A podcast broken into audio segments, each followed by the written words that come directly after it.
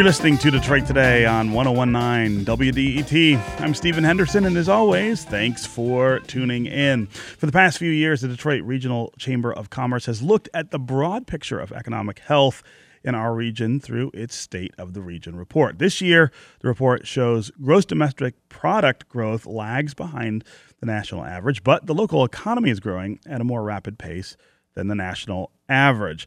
More good news individual income in our region is growing at a faster rate than almost any other major city in the country. All of this comes with the delicate and difficult conversations that have to happen as an economy grows. Who gets left behind or is pushed aside to make way for bigger businesses and more people? And of course, we still have lingering questions about infrastructure and education, all the sort of public infrastructure that makes up our community here in Southeast Michigan. Joining me now to talk about the Chamber's report is Sandy Baruah.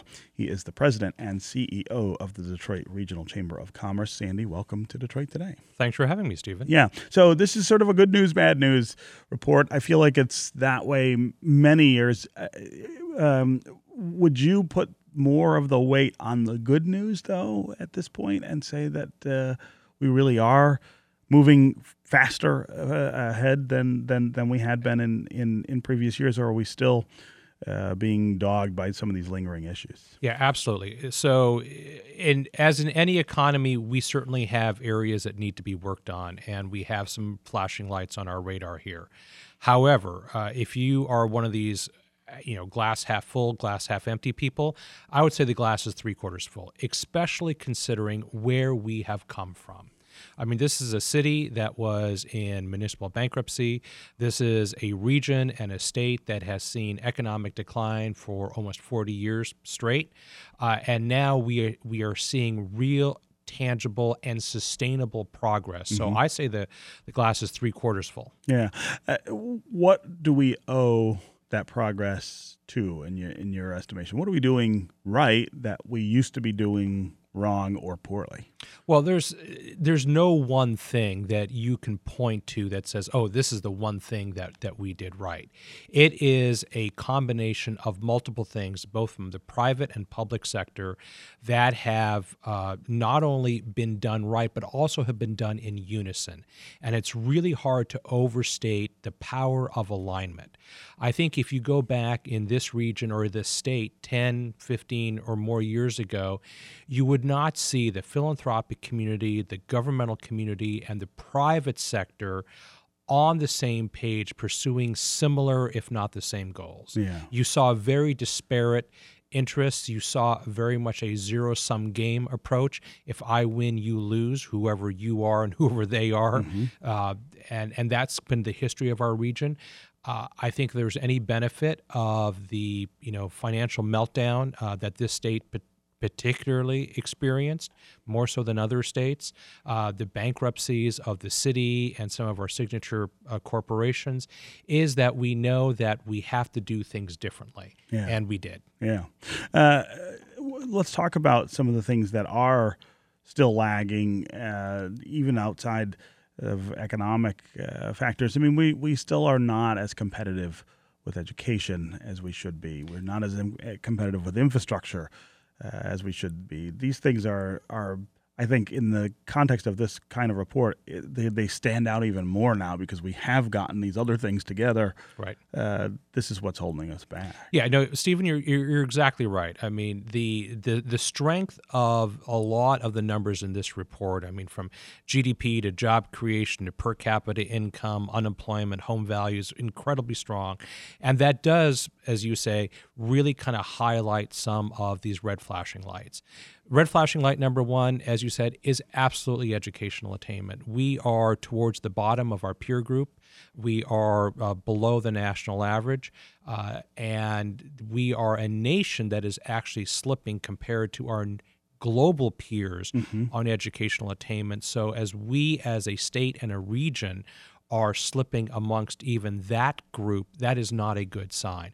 And when you look at where the jobs are coming from uh, today and going into the future, it is highly skilled jobs. I mean, these are jobs that are going to require, you know, skill training, two-year associate's degrees, uh, and four-year degrees. And we are not retaining and producing still not enough of those types of talented people uh, to fill the jobs that our corporations uh, here locally uh, need to survive. Yeah. Yeah.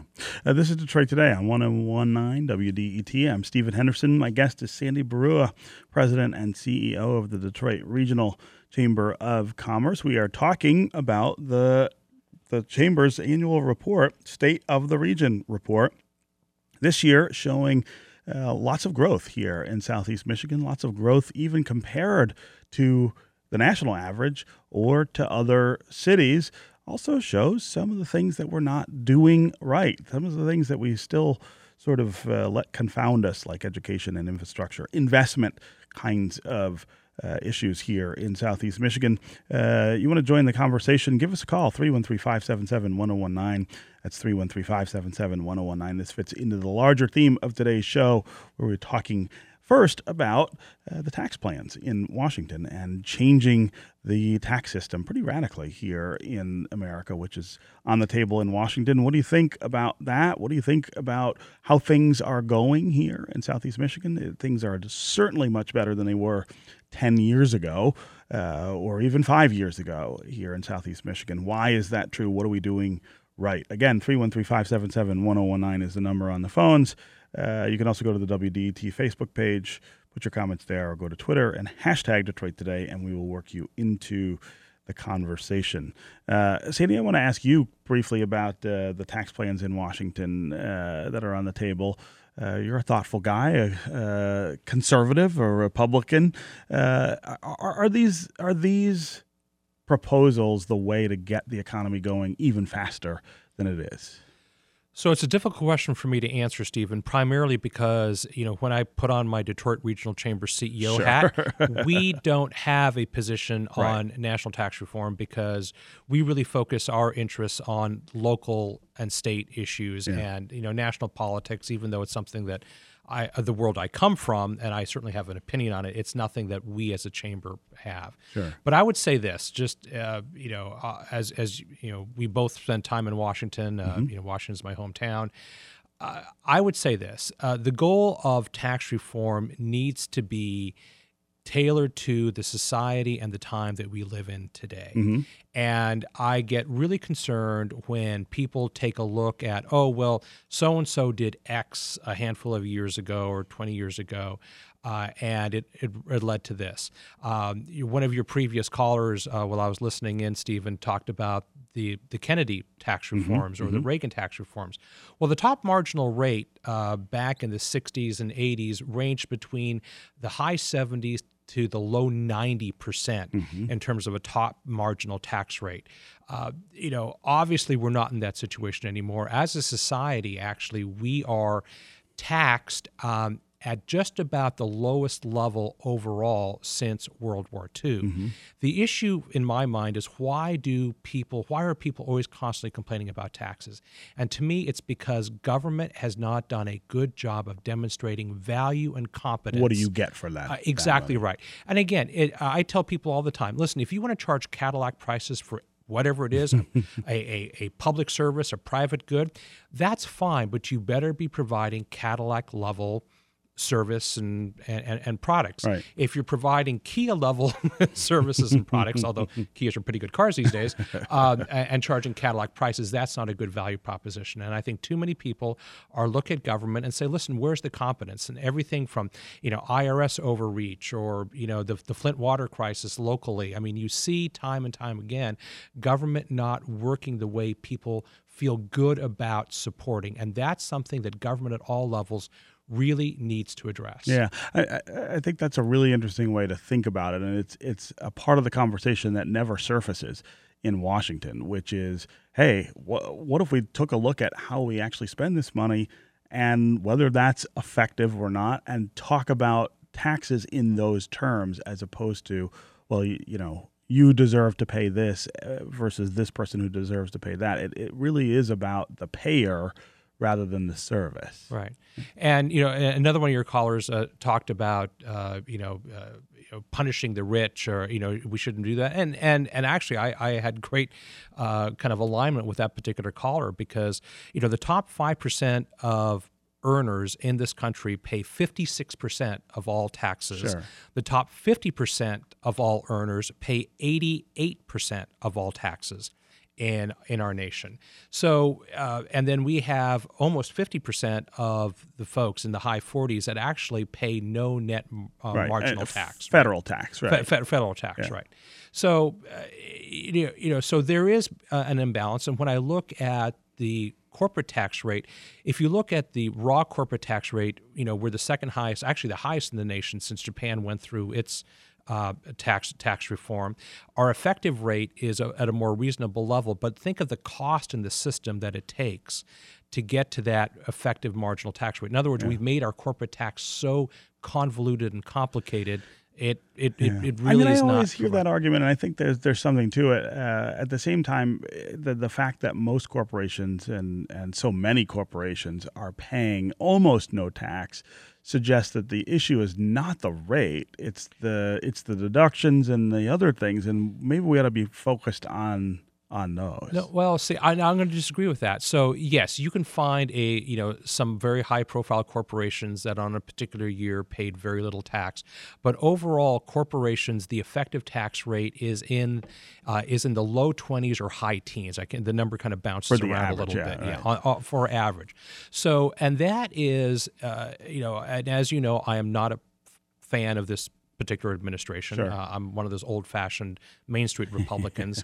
uh, but what they're trying to do with the corporate tax, which is to simplify it and bring it down to kind of basically 20%, uh, I would support. Uh, something like that. Now, this particular bill, because it you know has so many winners and losers, and they've thrown in uh, the repeal of Obamacare, the, you know, the mandate in there, which complicates it terribly unnecessarily. Uh, you know, I, I'm not going to comment on too much detail of that Yeah. particular proposal. Yeah. Okay. Sandy Baruah, President and CEO of the Detroit Regional Chamber of Commerce. As always, thanks for being here on Detroit Today. My pleasure. Thanks for having me. All right. Uh, Detroit Today is produced by Laura Weber Davis and Jake Neher. The program director is Joan Isabella. The technical director and engineer is Matthew Trevethan. Associate producers are Gus Navarro and Aaron Allen. And Detroit Today's theme song was composed by WDET's Sam Beaubien. And we are going out today on a Della Reese song. And that reminds me, Della Reese, a Detroit native born in the Black Bottom neighborhood, died on Sunday. She was 86. See you tomorrow on Detroit Today. And that reminds me too of you. If I could hear no music, if there could be no roses, no summer night to make me dream as I do. Perhaps I might forget you, but in my heart I know that I need no reminder to miss you so. I hear the sound